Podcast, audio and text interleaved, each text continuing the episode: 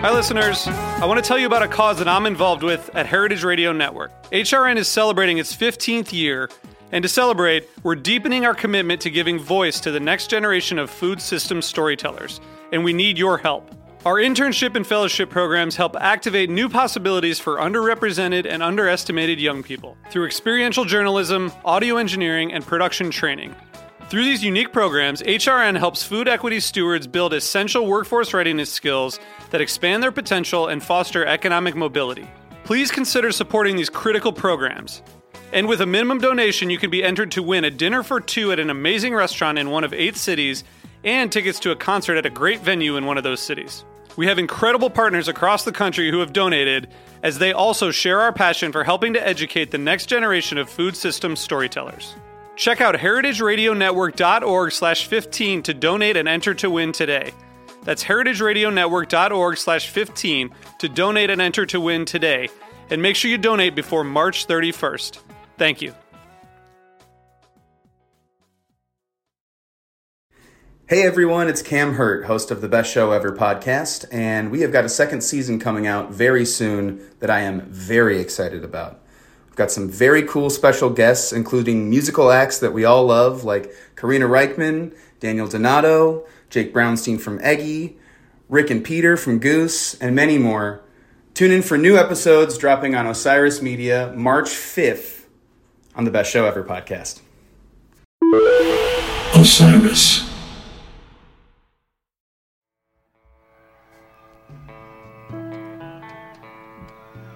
All right. It's 36 from the vault. My name is Steve, My name is Rob. and we have reached the final episode of our mini tour season here. It's a late winter tour, or actually, it's an early winter tour. It's a late 2022 tour, but we're early in the winter. And we're calling this Comfort Listens because these are shorter episodes where we're talking about music that have that has given us comfort in recent months in the jam world. Some of it dead related, some of it not. Uh, we've gone all over the map here. We talked about Legion of Mary last week. We delved into Goose and Trey Anastasio in the same week. Can't wait to see the numbers on that episode. Uh, and we kicked off. What did we kick off with? It's been so long that I can't remember our first episode. Philco, of course. We talked about Philco, of course, Phil Lesh. Um, but now we're going to the mothership. Finally, right. In our fourth episode.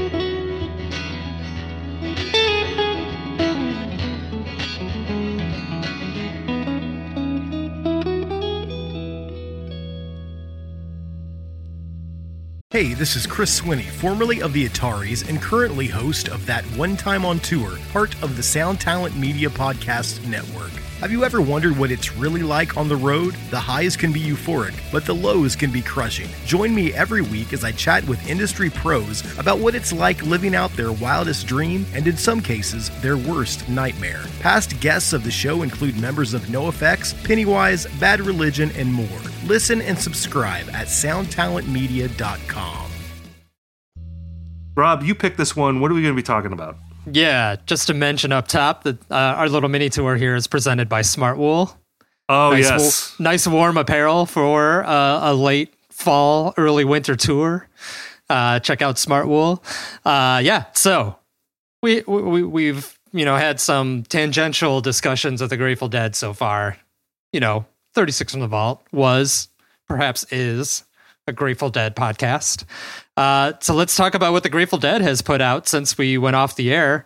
Uh, most notably, there's been Dave's picks and things. There's been various Grateful Dead releases, of course, but most notably was this big, giant Madison Square Garden 1980s box set uh, put out 17 CDs, six shows, two shows Ooh. each from 1981, 1982, and 1983. Um, a really interesting set. So I have not heard the whole thing. I don't know if you have, Steve. Did you pick up this No. box set? No. No, I have not, um, and I haven't gotten this album yet. Although, because they they're all MSG shows, but the one that they released as a standalone album is from '81, right? March of '81. That's right. March 9th, 1981. And I do love Spring of 81, Grateful Dead. I actually, you know, I've talked about how I'm not big on listening to shows in sequence necessarily, but I did do that once with Spring of 81. I, do, I went on a Grateful Dead tour. Nice. I think How I many last- shows is that? I don't remember exactly. I didn't do the whole tour. I, I bailed. And I think right. that's where I learned. I'm like, I can't do this sequential thing. A little too much for me. But I think I made about 12 or 13 shows. Um, like the tour starts in Chicago, I believe, like late January. Like they play Chicago Theater, uh, I think it is, and then you know they end up at Madison Square Garden. So you um, didn't make it to eventually. this show when you did that tour? No, I think I bailed somewhere in like mid February. Okay. Okay. But uh, so so yeah, so like it was fun listening to this record for that reason. Right. So the one that they released on streaming, which is the one we're going to talk about in this episode, is that 1981 show, March 9th. Uh, I'm still kind of torn on whether I want the whole box. Uh, I think I'm going to put it on my Christmas list and see if somebody else will spend $180 on it for me. Because uh, the reason I wanted to talk about this show is because I feel like I grew a lot over the course of 36 from the Vaults in my appreciation of 80s Dead and Brent era Dead. And this box set coming out and this particular show coming out on streaming was a great like test of that. Like I was actually kind of excited when they released this, more so than if they had released, you know, if they were like, here's three shows from 77. I would have been like, okay, yeah, that's it's another box set of 77 from the Grateful Dead. But when they announced this one, has really cool looking art and packaging and everything too, I'm like, I think I really want to hear that, which I don't think I would have said uh, before we started recording 36 from the vaults because these Ah. shows or this show in particular is brenty as hell. It's a super brenty show. Uh, Well, so i really want to talk about it with you. Yeah. It's funny you say that because as we were putting these episodes together, Dave's Picks 44 showed up. okay yeah And that's a show from near the end of uh, Brent's tenure. It's uh, University of Oregon in Eugene, June 23rd, 1990. So I think Brent died like a month later. yeah And and by the way, I, I support you entering the 80s, embracing the 80s. I don't want to push you along too much, but if you're going to call this show Brenty as hell, you got to hear this Dave's Picks 44 because you are going to have to revise your opinion, my friend. Okay. Because this show is super Brenty. We're getting solo Brent in the show. We're getting like Far From Me in here. okay that's true there is no brent songs on here yeah and you know, look, I mean, this when this CD arrived, and I don't want to hijack this by just talking about Dave's Picks 44. Although I love Dave's Picks 44, this is like a great record. Kicks off with "Feel Like a Stranger" into West LA Fadeaway. I was like, hell yeah, here we go. yeah it's And sleazy it's as sil- hell yeah We're getting silky, silky right away, and then we're getting to like you know Jerry singing about drug deals gone bad and 80s Los Angeles. You're getting Eyes of the World kicking off uh, disc two, which I got to say, the Dead. You know, I've I'm famous for complaining about tempos with Eyes of the World. That I am a I'm a supremacist for 73 and 74. Eyes of the Worlds. I feel like they get too fast by the end of the 70s. I feel like in the early 90s they started playing it at the right tempo again. yeah yeah i think that It's a- was well i always thought it was a hornsby influence but it sounds like it was before he came back right Yeah, and it's probably because they're a little bit older too, so like they kind of Mm-hmm. aged back into playing it slower. But this Eyes of the World is is awesome, and so yeah, I'm I'm just saying I support your embrace of Brent era uh, Grateful Dead, but there you can go much Brentier. Yeah, it, it is this March Brentier 9th. and Brentiest. Um, Yeah, this, I would, this MSG eighty one, you're just you- you're putting a toe in Brent. You can Right. put a whole foot or your whole body in as you progress Got in it. the decade. well, I would love to talk about that show with you, but I was uh, a real dumbass and forgot to sign up for Dave's picks uh, for this year. I did sign up for next year, so Dave, Uh, you have my hundred dollars. Looking forward to getting your picks next year. Uh, this show, though, okay, talking about Brent in this show. Uh, what really stands out, and we talked about this a little bit whenever we covered a Brent show during the Dick's Picks run. Uh, they are just so much better at mixing Brent shows now. So shout out to Dave for producing this set. Shout out to Jeffrey Norman, who is the guy that does the mastering on all of the modern Grateful Dead releases. Uh, I don't know what happened technologically because I know there were issues with the master tapes of 80s shows where they started recording to cheaper cassette tapes instead of reel to reels. I, I don't know all the all the all the details, but that was always the excuse in the Dick's Pick series of why the 80s shows sounded like pretty bad, like especially relative to the 60s and 70s shows. Uh, but they figured something out because uh, when Brent is properly mixed as part of the Grateful Dead sound, as it is on this 81 show. Uh, I, I appreciate his contribution so much more. Like that, all the things that drove me nuts about Brent and the 80s shows we covered, usually really weird artificial keyboard tones, uh, sound, I think, frankly, pretty awesome. Like once you have them at the right volume relative to everybody else in the band. Uh, did you think that this like stood out as something that it sounded a lot better? Yeah, I mean, it definitely sounded better than the Dick's Picks that we've heard.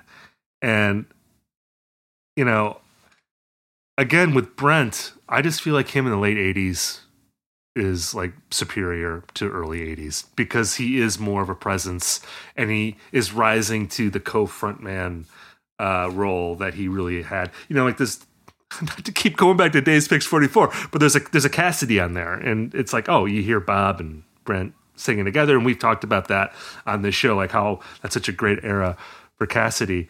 Um, but yeah, I, I I think on the on the Dick's picks, it's not even that he has like crazy tones. It it just always sounds so plunky. It always mm-hmm. sounds like a guy hitting like like a tack or something, and not a not a keyboard. And on this uh, MSG eighty one uh, show, it sounds like an electric piano. You know, it sounds like a real keyboard. It is interesting because you know you, you shouted out Lemieux and, and Jeffrey Norman, and, and, definitely shout out to them because this set does sound great. I looked up the audience recording of this show, and that sounds like pretty fantastic. Mm-hmm. And you look at the comments on Live Archive, and I, the commenters at least are talking about how this is like a well-known audience tape that mm-hmm. people love, and. uh you know, I'm glad that they put out this proper release so you can hear it in its full form. But like, if it didn't exist and you just heard the audience tape, like even that would sound better than the Brent era Dick's picks that we heard. Yeah, yeah. No, after you, you know? said that, I went and listened to the audience, and it doesn't sound that much different from the soundboard, to be no. honest. And like, um, I was when I was doing sort of a close headphones listen to the official release, I noticed a lot of patches uh, we talked about this a lot with Dick's Picks, where they would patch the soundboard with an audience source. Uh, and I'm pretty sure they just use that audience source to patch it uh, because it sounds yeah. like, and you can, unless you're like really listening on headphones and really paying attention, you don't hear it flip back and forth very obviously. Uh, yeah, the only so, the only yeah. difference I can really tell is that the audience is a little bit louder mm-hmm. on the audience tape, and I mean, did they cut down on some of the? Uh, I think they cut out some of the noodling or tuning up between the songs because I feel because we're going to talk about the China Rider. Yes. Uh, from here and like on the audience tape, I swear they're like tuning up for like two or three minutes before they start playing. yeah, I think and they like, chop that out. Yeah, like on the audience, it's like the audience China is like 11 and a half minutes. Yeah, yeah. And I, and I, and I think on the proper, uh, on the album that they put out, I think it's maybe eight or nine minutes. So right. they, they, so they cut out some of the tuning. But yeah, other than that, if you listen to them side by side, it would be hard to know which one is which. Right. Yeah. So uh, as you mentioned, I wanted to talk about the the China Rider, which I, I, want to say when I first listened to this, I was on vacation with my wife. We were in Sedona in Arizona. And I was like, I got to listen to a Dead show while we're driving around this beautiful landscape. Like the Grateful Dead are a great road band, particularly in like the Southwest. I probably should have gone for maybe like more country rock dead, like a 71 show might have been more fitting. But I was like, hey, this just came out. I'm going to put this on. I'm going to force my wife to listen to Bob do CC Rider as we're driving around in this beautiful landscape. Um, where it really it's got a pretty good first set. It's like what you want from an 80s dead set, right? It starts with Feel Like a Stranger, it goes into Althea, there's a good bird song, there's a Deep Elem Blues, which is kind of cool. Uh, but in the middle of New Minglewood Blues, there is an absolutely bonkers sound appears in the first solo of the jam of Minglewood Blues. And I will tell you that this is the first time since we stopped recording 36 from the Vault that I was like, I wish I had a podcast to talk about this crazy sound that shows up in Minglewood Blues. I tweeted at a guy that it was like phantom limb syndrome when people like have amputated limbs and they feel a tingle in the arm that isn't there anymore. It, it was like a phantom podcast syndrome where I was like, this is like the most 36 from the vault thing. Uh, so much to my delight, Minglewood ends the first set and it goes into the second set and they start up China Cat Sunflower. And that same crazy sound shows up again in the first minute of China Cat Sunflower.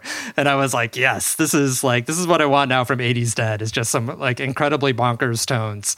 But the so, thing was, I didn't know who was making the sound.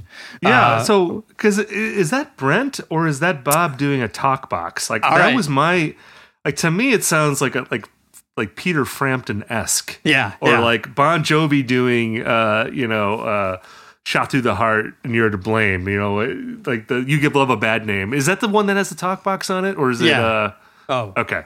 I can hear it in my head, but I can't remember the rest of the song. Yeah. yeah. Um, oh no, no, you're right. Living on a prayer. Living, living on, a, on prayer a prayer is the one with the talk. Yeah. Yeah. Wow. How wow. How can I forget? Wow. Wow. Yeah, that sound.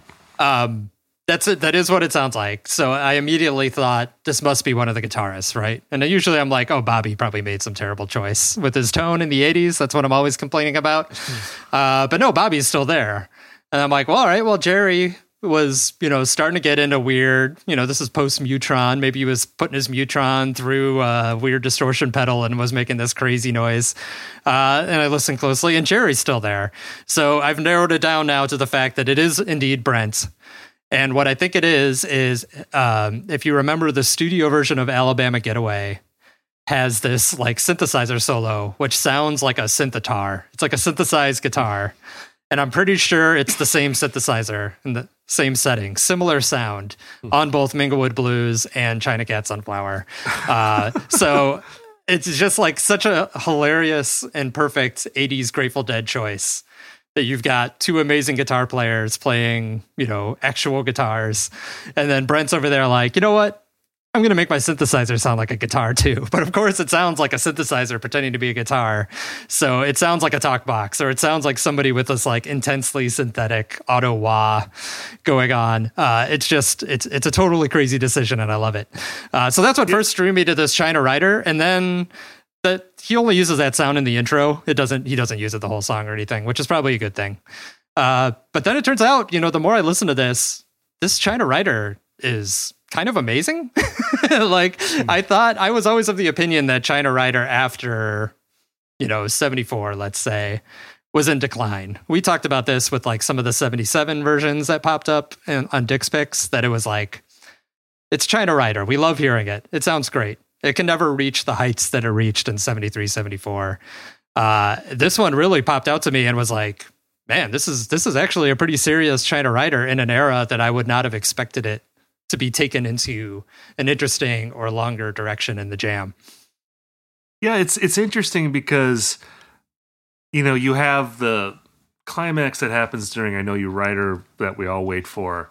But for the most part, I feel like they write a groove and it's not really about the big dramatic gonna knock you over type moment. It is I, i'm probably reaching with this but like it's slightly krautrocky to me. Like it just rides a groove and it's like you hear them interlock with each other so intricately. And it is more about just appreciating um, how they're able to maintain that mood over the course of like what is it about 13 14 minutes yeah when, when you add up both songs um and that's what that's what drew me into it because i don't think it's like an obviously great China Rider the first time you hear it. It wasn't Mm-hmm. to me anyway. Like when when you said you want to talk about it, I listened to it. And I thought that's pretty good, but it didn't knock me out really. It was only like after the third or fourth listen that I was really kind of appreciating like the subtlety of what they were doing here, and that's what I think ultimately like won me over. I mean, you looked this up on Headyversion. I mean, this is like considered like one of the great China Riders, isn't it? Yeah, here I- here I am saying, "Wow, I I can't believe this great China Rider I discovered that like nobody ever heard about that Dave finally put out, and what a what a great uh, deep cut that he he pulled out of the archive." Then I looked it up on Headyversion. It's the top rated 80s China Rider. it's the first China Rider uh, that appears on Headyversion. It's at number 10, I believe. It's the only the the highest rated one that isn't in that like 70s early 70s sweet spot. Uh, so it is even before this uh, release came out was known as like if you want to hear a great later China Rider, this is the one you go to. Uh, so it, it, this is you know was I guess common knowledge to to deadheads far more savvy than I, but uh, yeah, very well respected. And yeah, it's it's I, I totally agree with your take on it. It's like um, it doesn't peak as hard as like a 70s one. It doesn't get as weird as a 70s one either. It's just kind of like finds a zone and sits there for a long time. It kind of has like a little mini peak in the jam that sounds like it's about to pop into I Know You're Right or where it normally would. But then Jerry like pushes it for another couple minutes before he gets to, you know, the singing part of I Know You're Rider, which is really nice. And then the solos in Rider are particularly strong as well. So it kind of encapsulates what I like about this whole show, which is not really a show that has anything other than this China Rider. It doesn't have anything like superlative, right? There's nothing that is like a, a you know, an absolute classic version in this entire show. But it hits that like thing that I'm starting to appreciate about the 80s Dead, where it just has like a really pleasant like sound, like like floaty sound for the entire runtime. It's not maybe as experimental or ambitious as a 70s Dead concert, but it has and you're going to accuse me of it being a backhanded compliment, but it's something that sounds really pleasant and that I would love to just put on uh, you know, for like a, a, a good solid comfort listen, say. See, Uh, I think because I take issue with it not being as experimental or as mind blowing because I don't think that this is the peak era of Brent. I think hmm. it's like 87 to 90. Hmm. And I think if you listen to the best of the dead at that time, that's where it moves beyond something that's just pleasant or is sitting in like an entertainment zone or like like where we're just being a professional rock band. I think it does become something more transcendent at that time in that era of the dead. And I think it's because Brent does have a bigger role in the band. I I think he sounds better here because of the recording or how it's mixed or whatever, but he still is not as Brenty as he's going to be later on in the decade right. again, I'm going to shout out without a net on here because I think if you listen to that record, you know, you listen to them like what they're doing like with Branford Marsalis and Eyes of the World. I'll put that with any Eyes of the World from the 70s in, in, Yeah. in terms of like expanding what that song is and taking it in a different direction. I, I I'll put that with any Eyes of the World from the 70s. I, I, I think that that really is them kind of pushing and and, and taking it in a different direction. Um, so again, I would say like for full on Brent, it's just not the early '80s. I think it's the late '80s I see. I into see. '90. For me, Well- anyway, I think you know. Again, I'll go back to Dave's Picks 44. Right. Great Brent moments on there, and because I think he has a little bit more to do, and they gave him more free reign. What's cool about this, though, going back to the China Rider, is that I think Brent is right there with Jerry and Bob in terms of the interplay. You know, you, you think of the interplay of the guitars, and you have Phil in there, of course, taking a prominent role. But like what uh, what uh, Brent is doing on, it sounds like electric piano. Mhm.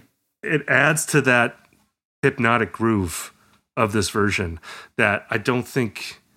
I mean, Keith obviously was an amazing player, but I, I just think you know Brent is adding his own flavor to it, and he's adding something that I don't think you would get from a 70s China Rider, as great as those are. And obviously, this China Rider is an outlier in terms of all the great ones.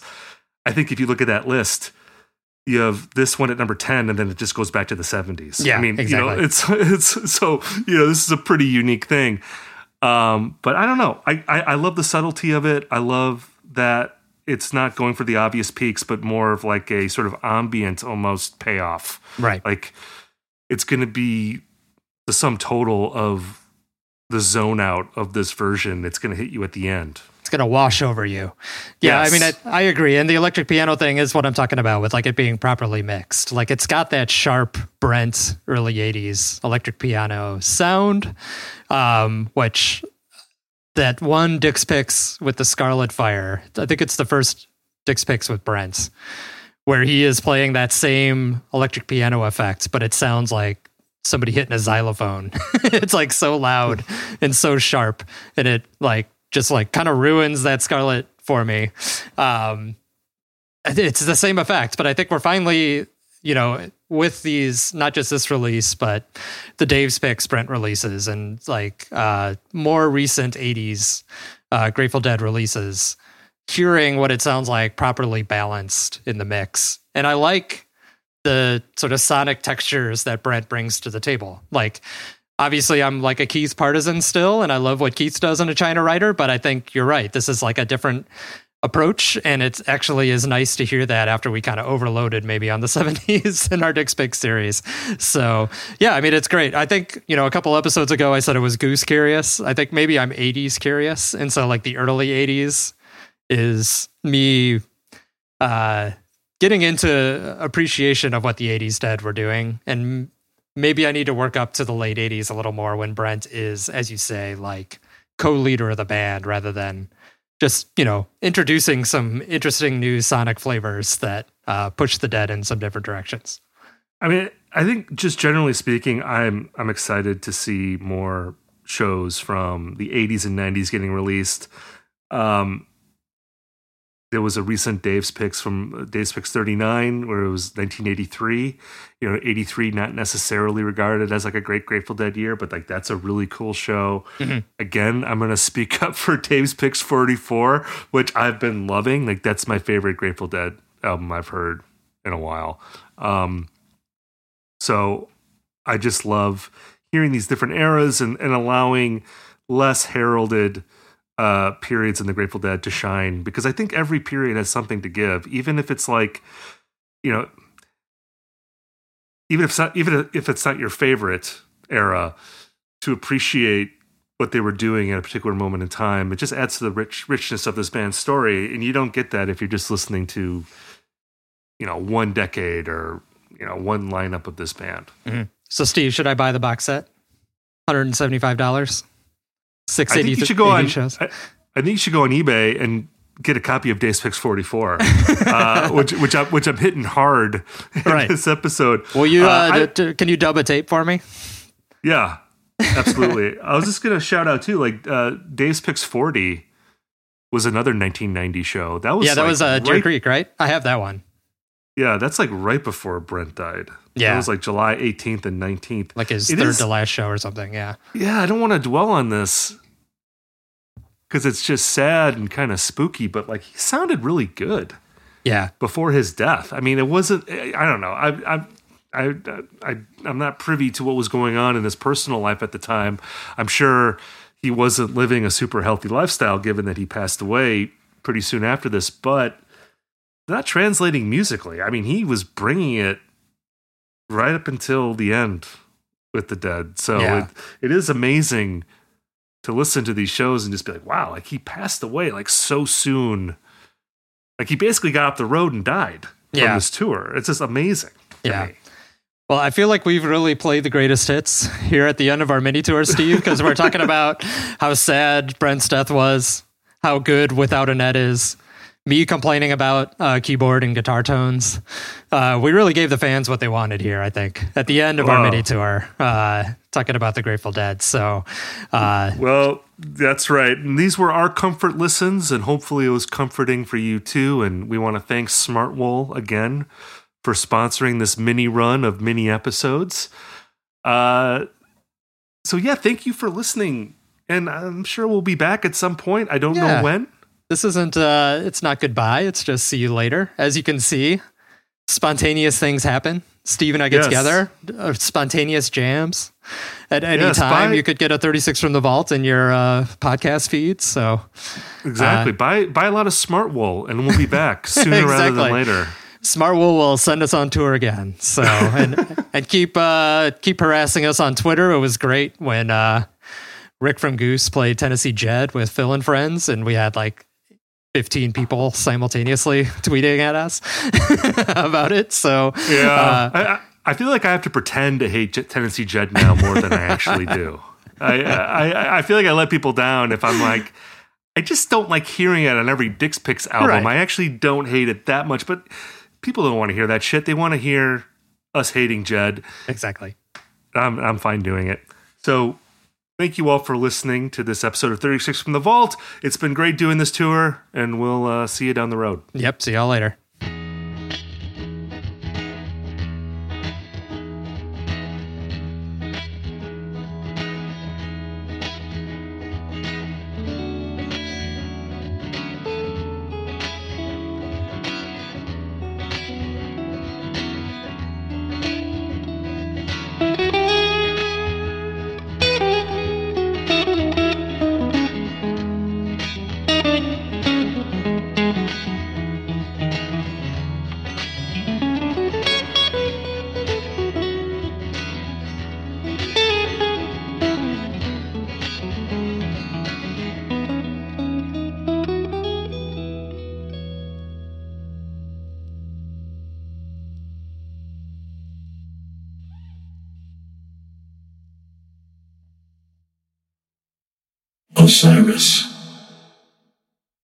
Hey everyone, this is Tuck from Fit for a King in Off Road Minivan.